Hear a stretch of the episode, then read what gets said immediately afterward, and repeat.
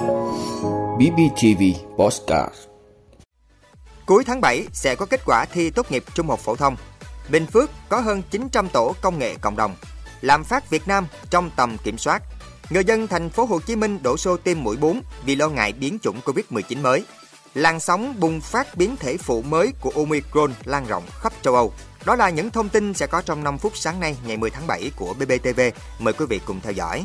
Thưa quý vị, sau 2 ngày thi ngày 7 và ngày 8 tháng 7, thí sinh sẽ có hơn 2 tuần nghỉ ngơi để chờ công bố điểm thi tốt nghiệp trung học phổ thông năm nay. Bộ Giáo dục và Đào tạo yêu cầu các sở giáo dục và đào tạo công bố kết quả thi tốt nghiệp trung học phổ thông vào ngày 24 tháng 7 năm 2022. Bộ Giáo dục Đào tạo cũng yêu cầu việc xét công nhận thi tốt nghiệp trung học phổ thông hoàn thành chậm nhất ngày 26 tháng 7. Với những thí sinh tham gia hình thức xét tuyển thẳng, các trường đại học hoàn thành công tác xét tuyển và thông báo kết quả cho thí sinh trước 17 giờ ngày 21 tháng 7. Theo Bộ Giáo dục Đào tạo, kỳ thi năm nay cả nước có 50 thí sinh bị đình chỉ thi, trong đó có 6 thí sinh mang và sử dụng tài liệu trong phòng thi, 43 thí sinh mang điện thoại vào phòng thi, không có cán bộ vi phạm quy chế. Trên phạm vi toàn quốc chưa ghi nhận hiện tượng tiêu cực gian lận có tổ chức. Đối với thông tin phản ánh lộ đề thi hai môn ngữ văn và toán, Bộ Giáo dục Đào tạo khẳng định không phải lộ đề thi. Đồng thời, Bộ cũng đã chuyển đơn vị chức năng của Bộ Công an để xác minh làm rõ. Tại tỉnh Bình Phước, kỳ thi được chuẩn bị chu đáo từ cơ sở vật chất cho đến nhân sự làm công tác coi thi. Do đó, kỳ thi diễn ra an toàn, đúng quy chế. Có hai thí sinh vi phạm quy chế bị đình chỉ thi do mang điện thoại vào phòng thi tại điểm thi trường Trung học phổ thông thị xã Bình Long, không có cán bộ coi thi vi phạm quy chế thi. Thưa quý vị, toàn tỉnh hiện có 111 tổ công nghệ cộng đồng cấp xã với 1.080 thành viên, 845 công nghệ cộng đồng ở các ấp với 5.426 thành viên. Tổ công nghệ số cộng đồng là lực lượng mang tính huy động sức mạnh toàn dân ở gần dân, sát dân và là cánh tay nối dài của ban chỉ đạo chuyển đổi số từ tỉnh, huyện đến xã, phường, thị trấn, tổ đội.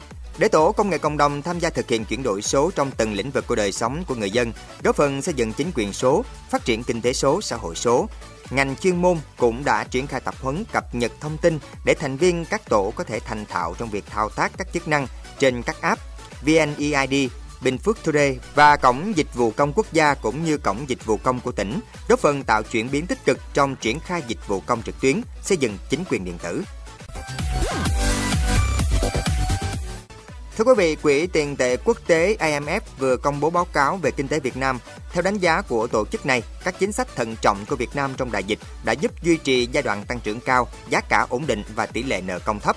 GDP được dự báo tăng 6% và lạm phát là 3,9% năm nay. Nhận định này cũng trùng với Ngân hàng Thế giới WB trong báo cáo cập nhật kinh tế vĩ mô Việt Nam tháng 6.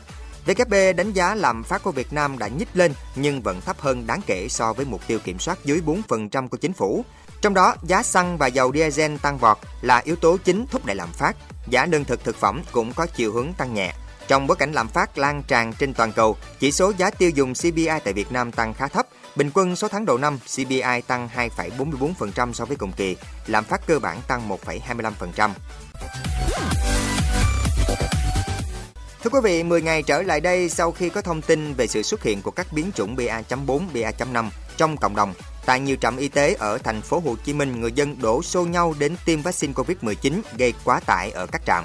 Theo Sở Y tế thành phố Hồ Chí Minh, hiện số người dân đi tiêm vaccine COVID-19 đã tăng cao, đặc biệt số lượng người dân đến tiêm mũi nhắc lại lần 2, tức mũi 4, chiếm tỷ lệ cao nhất là 72,3%, tăng gấp 3,8 lần so với ngày trước đó và cao gần gấp 10 lần trước ngày 13 tháng 6 trước khi ngành y tế thành phố mở đợt cao điểm tiêm vaccine COVID-19. Sở Y tế thành phố Hồ Chí Minh cũng đã giao Trung tâm Kiểm soát bệnh tật thành phố Hồ Chí Minh cung ứng kịp thời vaccine COVID-19 cho các đơn vị thực hiện tiêm chủng, giao các bệnh viện và trung tâm y tế đảm bảo tăng cường các đội tiêm đáp ứng nhu cầu ngày càng tăng của người dân thành phố. Thưa quý vị, cơ quan quản lý dược phẩm châu Âu đã cảnh báo một làn sóng mới dịch Covid-19 do các chủng phụ của biến thể Omicron gây ra đang lan rộng trên khắp châu Âu. Thực trạng gia tăng số người có kết quả xét nghiệm dương tính với Covid-19 là do chủng phụ BA.4 và BA.5 của biến thể Omicron. Hầu hết các hạn chế chống Covid-19 đã được dỡ bỏ trên khắp châu Âu và nhiều người đang lên kế hoạch đi du lịch mùa hè lần đầu tiên kể từ khi đại dịch bắt đầu diễn ra.